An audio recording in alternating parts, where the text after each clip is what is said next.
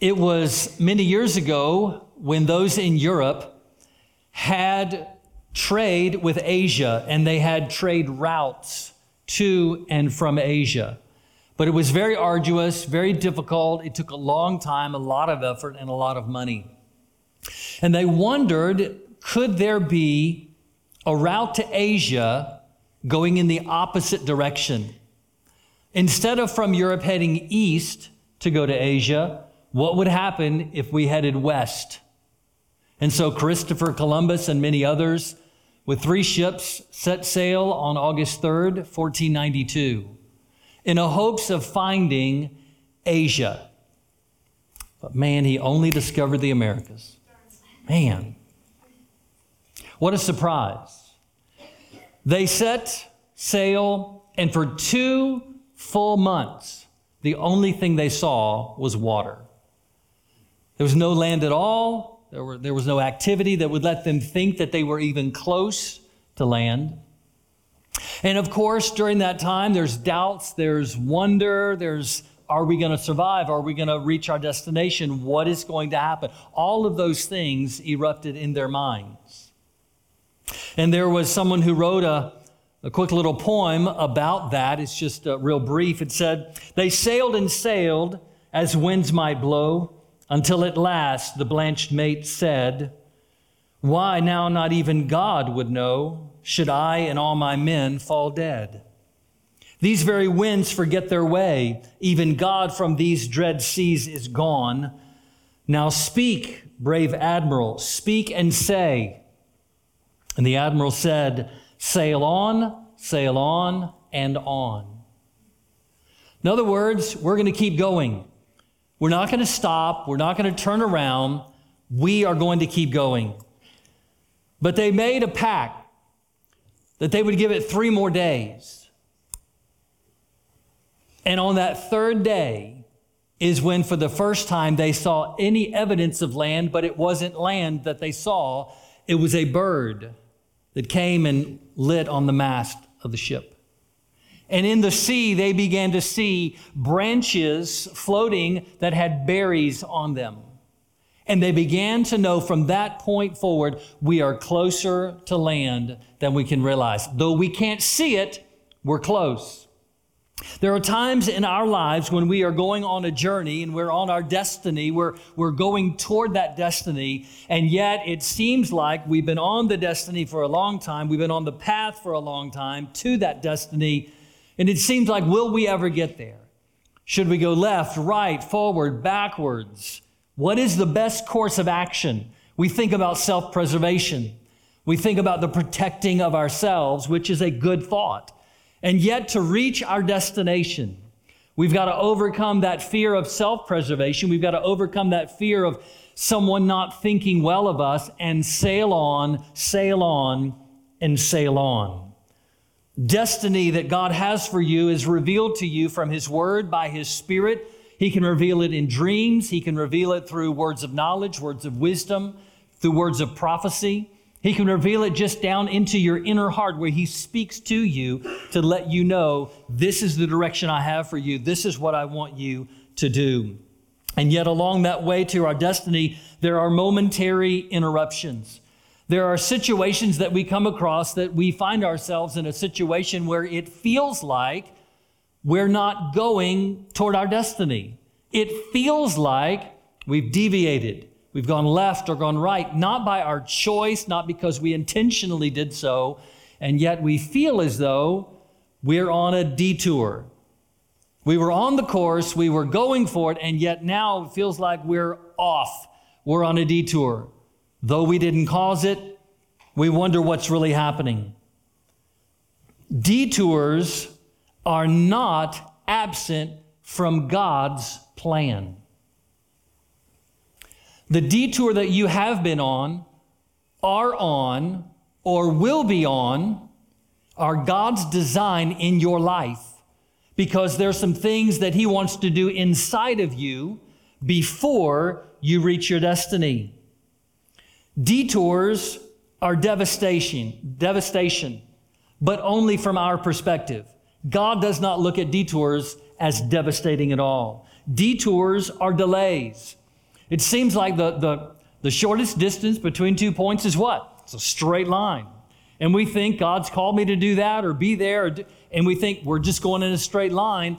But the detour is a delay, again, from our perspective. But detours are deceptively good. Detours are deceptively good. They're good because God is trying to do something in our lives. And here's the truth that we've got to hold on to God will not bring you into your destiny until you can handle it. There's some things He's got to do in you so that then He can do some things through you. And it's the detour that is difficult. And yet God says it, there's a purpose and a reason for it. But while we're in the detour, God gives us grace. Have any of you ever been in a detour in your life? Yes. How many of you think, you know, I think right now I might be in a detour, right? Yeah, exactly. If you if you haven't been in a detour, if you're not in a detour, I would just encourage you get ready. Cuz there's going to be one. But God is at work in the detour because He's at work in you. And if you're on a detour, God is at work in you. So He's working in the process of the detour. But God gives grace to us while we're in that detour because He is testing your faith. It's a matter of testing of your faith to say, do you really believe this? Are you really trusting me? Are you going to be like some who have given up and who have turned back? He's testing your faith. He's also testing your focus. You were focused on the destiny, you were focused on the calling, and now there's difficulty, and now you're wondering are you going to lose your focus? See, the temptation during a detour is to turn our focus away from God and what He has planned for us and to turn it back on ourselves. That's when we begin to say, Oh, poor, poor, pitiful me. I don't deserve this. I deserve better. I am better. I can't believe this is happening to me. I don't care if it's happening to you. This is happening to me. That's kind of the difference between major surgery and minor surgery, right? You know the difference. Right? Okay, I'll tell you. When surgery is on you, it's minor. When it's on me, it's major. There's the difference. So we tend to lose focus if we're not careful. We turn to turn the focus toward us or we turn the focus onto the world around us. Well, I need to be more like the world because obviously they don't have detours. I've been looking at their Facebook posts. It's like they live at the beach or the mountains all the time. It's all wonderful and great. Their lives are fabulous. They have no detours. So I need to be more like the world. My suggestion is get rid of Facebook, but I, that's a personal.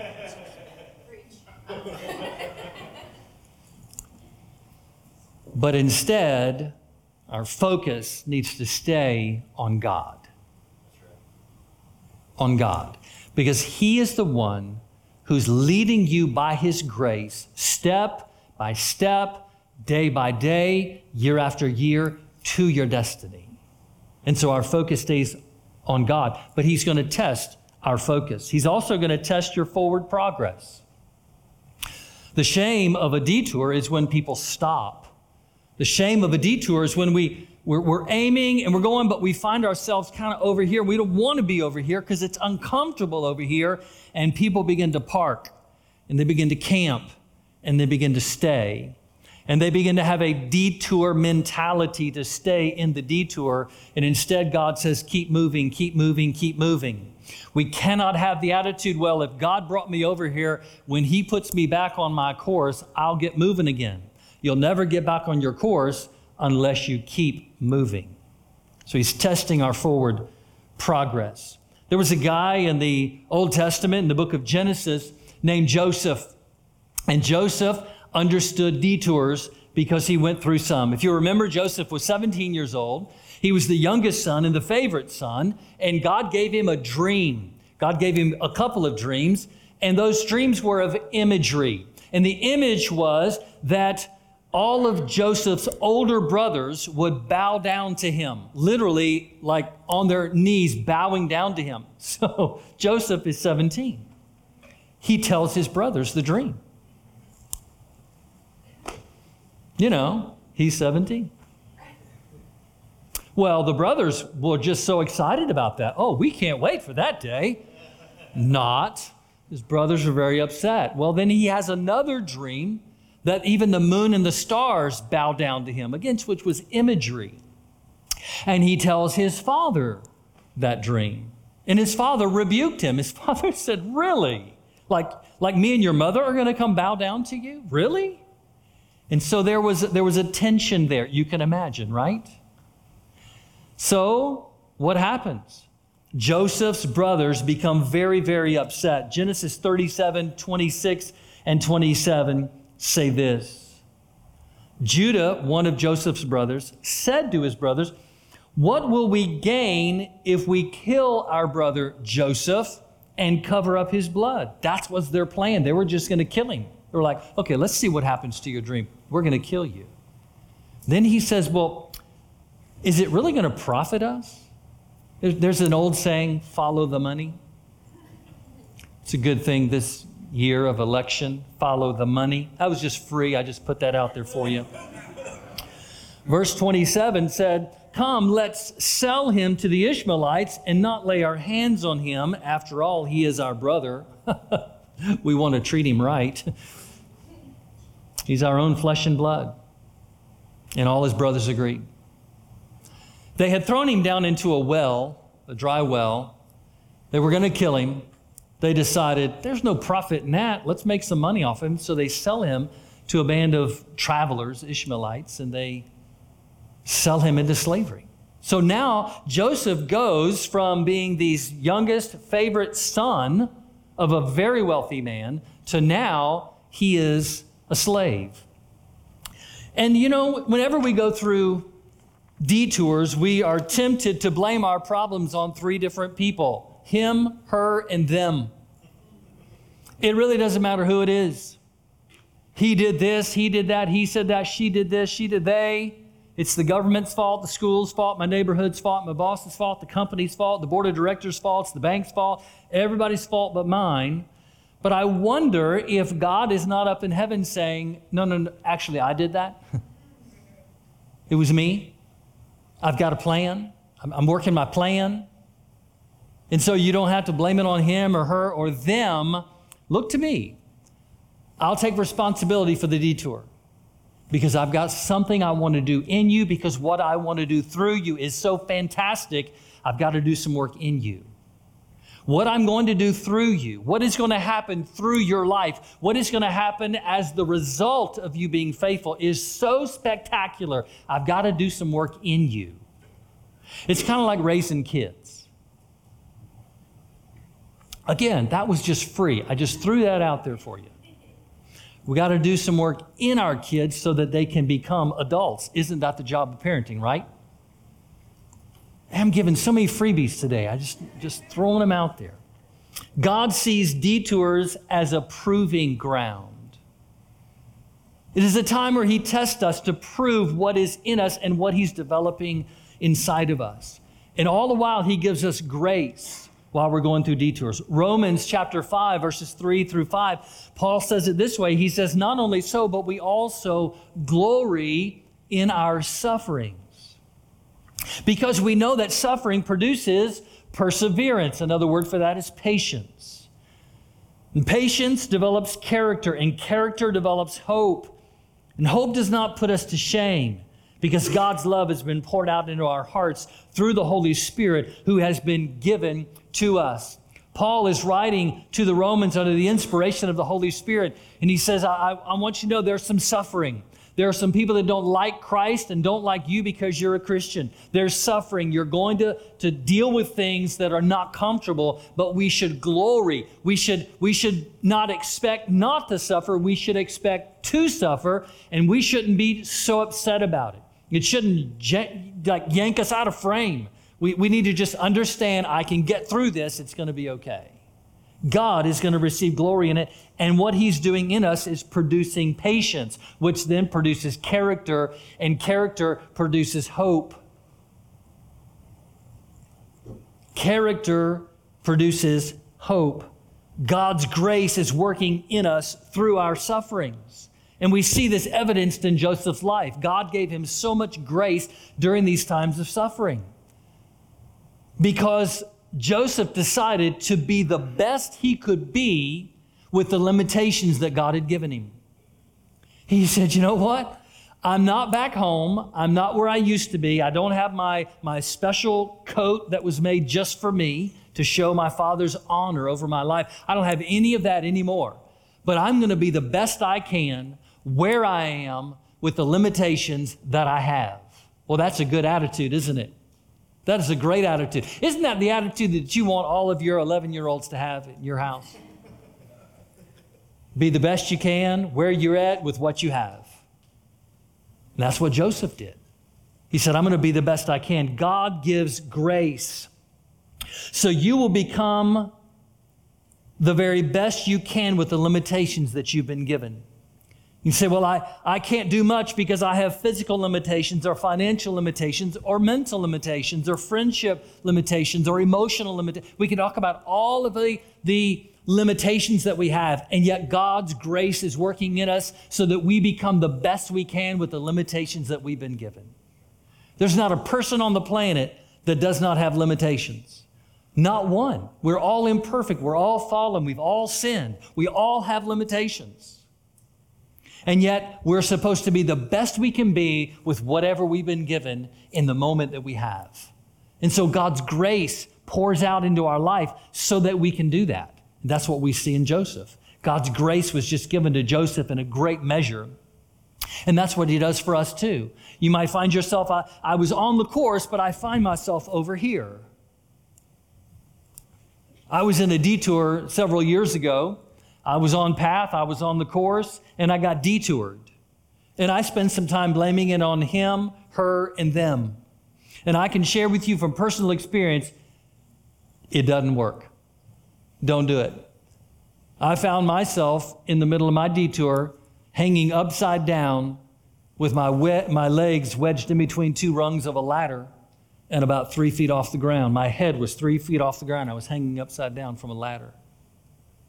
Paint was all over the wall and all over the hardwood floors. Not in my house. Oh, if it had been my house but it was somebody paying me to do that. No, well, not to do that.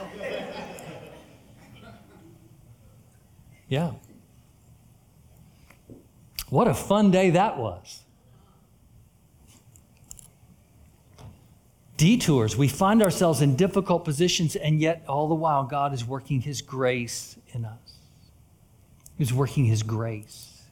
Right now, I want you to know God is giving you grace. You might, you might be way over here in a detour. You might say, Man, I cannot even understand how this is going to work. And God says, I know how it's going to work. Just keep moving, keep having faith, stay focused. I'm working my grace in your life.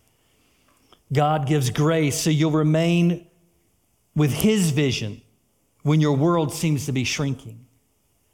You will keep the vision that He gave you, the calling He gave you, the ministry He pointed you to the blessings that He promised you. You'll stay focused even though your world is shrinking. Think about Joseph, favorite son, youngest son of a very, very wealthy man. Joseph had no needs, no wants. It was, it was all provided. And in one day, he went from having all of that to being a slave. His world just shrunk in one day. All of a sudden, now he's a slave. He cannot go where he wants to go. He cannot say what he wants to say. He has to do what he's told. And he better do it good and right and now. But you know what Joseph decided to do?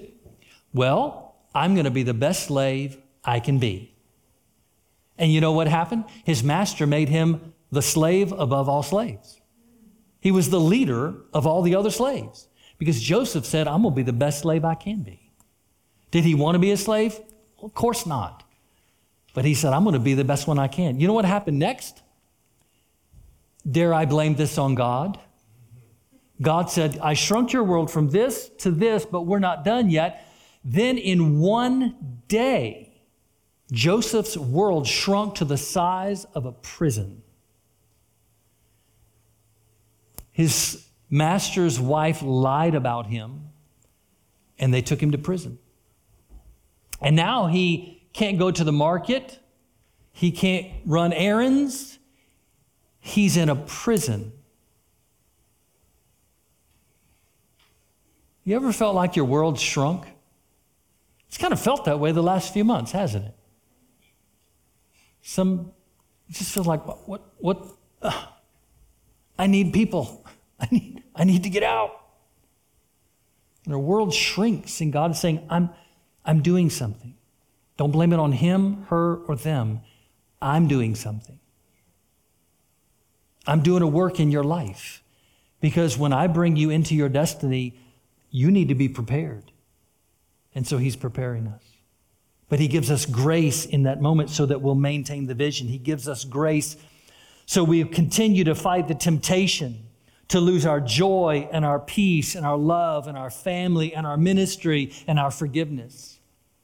It's in those times of detours when we begin to, to want to shrink back into being an unforgiving person instead of a forgiving person, to be a quarrelsome person instead of being a gracious person, to hold grudges against someone who did something that we didn't like it's during that detours that we are tempted to do that, but God gives us grace so that we don't yield to those temptations. You ever been in a position where you just go, I, I can't believe I'm still battling this temptation. I can't believe I'm still having to ask God for help in this. I'm to share a word with you. Temptation is eternal. That, that's not the temptation will be around as long as you are on this planet in this body. That's a better way of saying it. Temptation is going to hit us. Your whole life, you're going to be tempted. But here's the key Are you fighting? Are you fighting against that temptation to give up? Are you fighting against that temptation to, to yield over your joy and, and to go into despair? Then keep fighting. Don't ever give up that fight. Fight that temptation to maintain your joy. Fight for that temptation that's trying to steal your peace and declare yourself, I will live in peace in the name of Jesus Christ. I will not live with the turmoil and the anxiety, unwanted, unnecessary anxiety that this world has. This world is frustrated and confused and doesn't know which way to turn, but I am a child of God and I will not surrender my peace no matter what. And we continue to fight that, and it's God's grace in us that helps us to continue to fight, to not give up that joy and that family, that ministry, and that forgiveness. We're not going to become angry and fight one another. We're going to love one another. We're not going to be all upset and agitated. We're going to let the peace of God rule and reign in our lives. And even when we don't even know what to do or even how to pray because everything's so topsy turvy, Paul, again, writing to the Romans in chapter 8, verse 26, he said, When we don't know what to pray, the Holy Spirit prays in us and through us with, un, with unutterable groanings, with, with things we don't even understand it. We don't even have the words for it, but the Holy Spirit is praying through us with a groaning that you, we can't even verbalize. Therefore, we know we have that power of the Holy Spirit working in our lives, and we will not be overcome. Amen. Joseph was a slave and then he was a prisoner. But if you know the story, in one day, Joseph went from the prison to the palace. In just one day, his world seemed to change in just a one day situation. He went from free to slave in one day, from slave to prison in one day, but he went from the prison to the palace in one day. He was the overnight sensation that took 13 years. It was 13 years of God going, I'm going to mess you up a little bit because I got to remold you and reshape you. You've been born once, but I'm going to I'm to cause a, a rebirth within you that you'll be more like me and not more like your brothers. Not more like the world that you are in. You need to represent my character. And so in one day he goes from the prison to the palace. See, he was interpreted a dream that Pharaoh had, and when he stood before Pharaoh, he interpreted the dream perfectly, and Pharaoh looked at him and said, "You know, I need you. I need you. You know, there's going to be a day when you remain faithful to God, and he says, "You know, God, somebody's going to say, "You know, I need you. I, I, I need you on my board of directors. I, I need you in my office. I need you on my team. And they're going to look at you and they say, I need you because you're valuable. You're not like everyone else. You don't just go to work to show up to get a paycheck, you actually put your heart into it.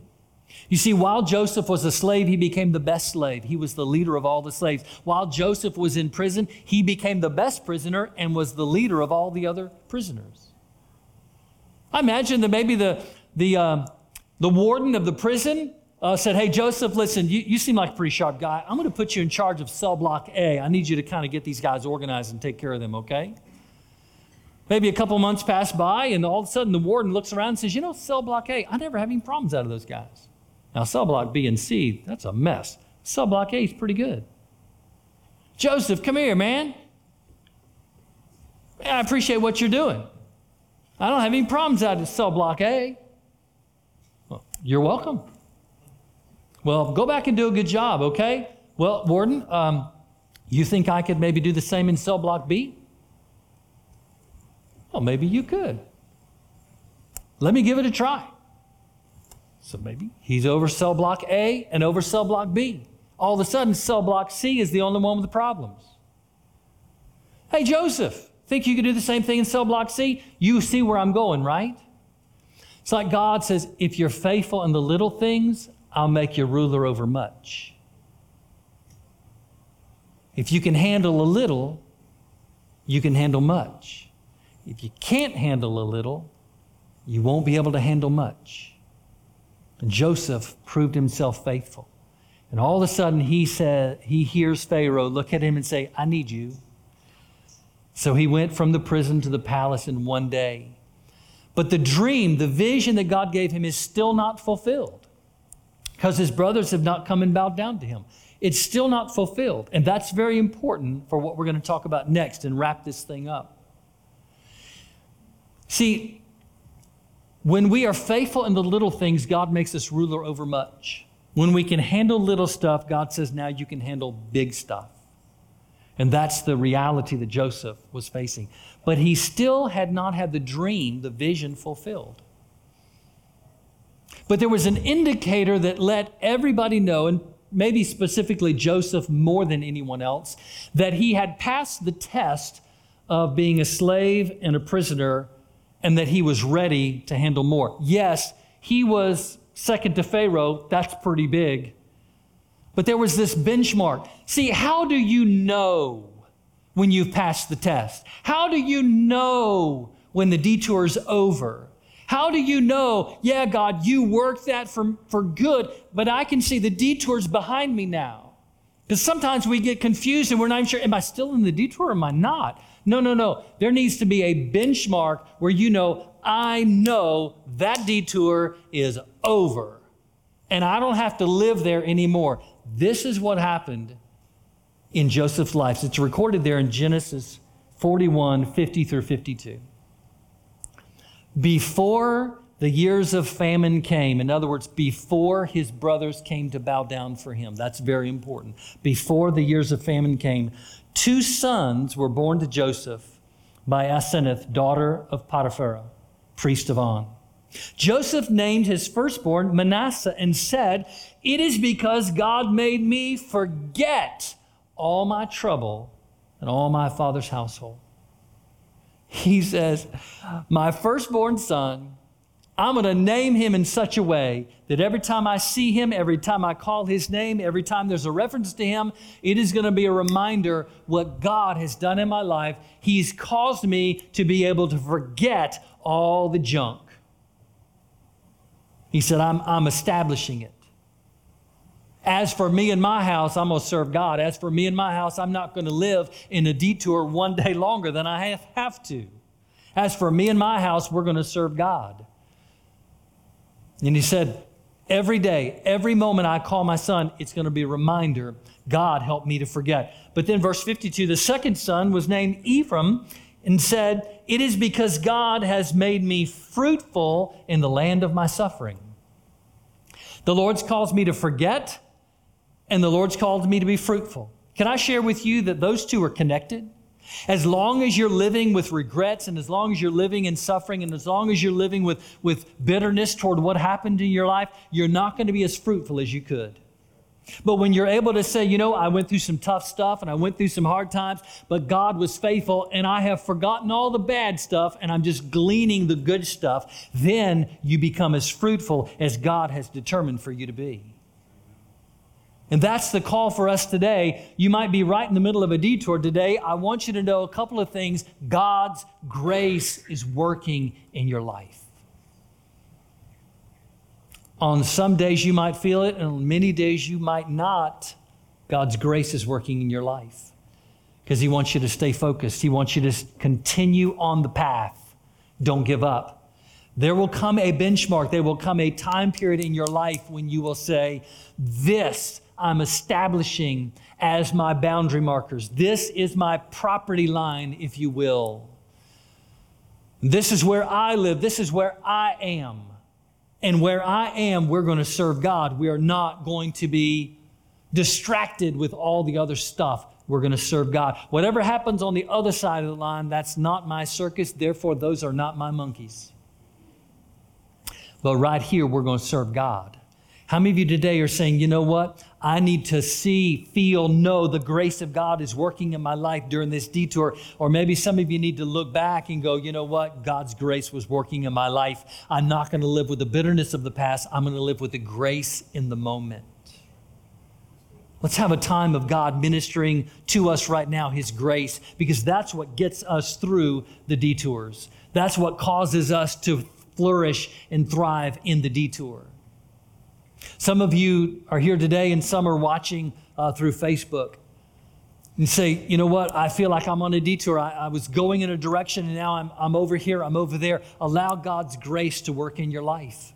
Allow God's grace to speak to you, His love and His compassion. Yeah, you're in a tough spot, but His grace will get you through it. And it could be that this very detour that you're on is the very detour that you're on so that you'll meet Christ as your personal Savior not a religion, not some movement, but a personal God that has a relationship with you. You're on a detour because you need to meet Christ. Will you pray to Him right now and say, God, I need to follow you with all of my heart. Jesus, please forgive me of my sin. Come into my life and cause me, Lord, to keep moving toward you. Help me to know the vision that you have for my life and to keep moving toward you. Because, Father, I need to know my sins are forgiven. Thank you for forgiving me in Jesus' name. That's available to every person here today. Jesus Christ will forgive you of your sin. Maybe you're a Christian and you went through a detour and you kind of lost track. You just kind of got off board. You just lost your way. God's grace forgives. Aren't you glad God restores us back to Himself? And let me share this God will restore you to Himself long before He'll ever restore you to the vision. Because you being connected to Him is the only thing that gets you to the vision. So let's be reconnected with God. Let's reestablish our faith and say, God, whether I'm in a detour that's deep and wide or shallow, eh, whatever it is, Lord, I am with you. I'm holding on to your righteous hand. You said you'd never leave me, you'd never forsake me. God, by your grace, I'm never going to leave you.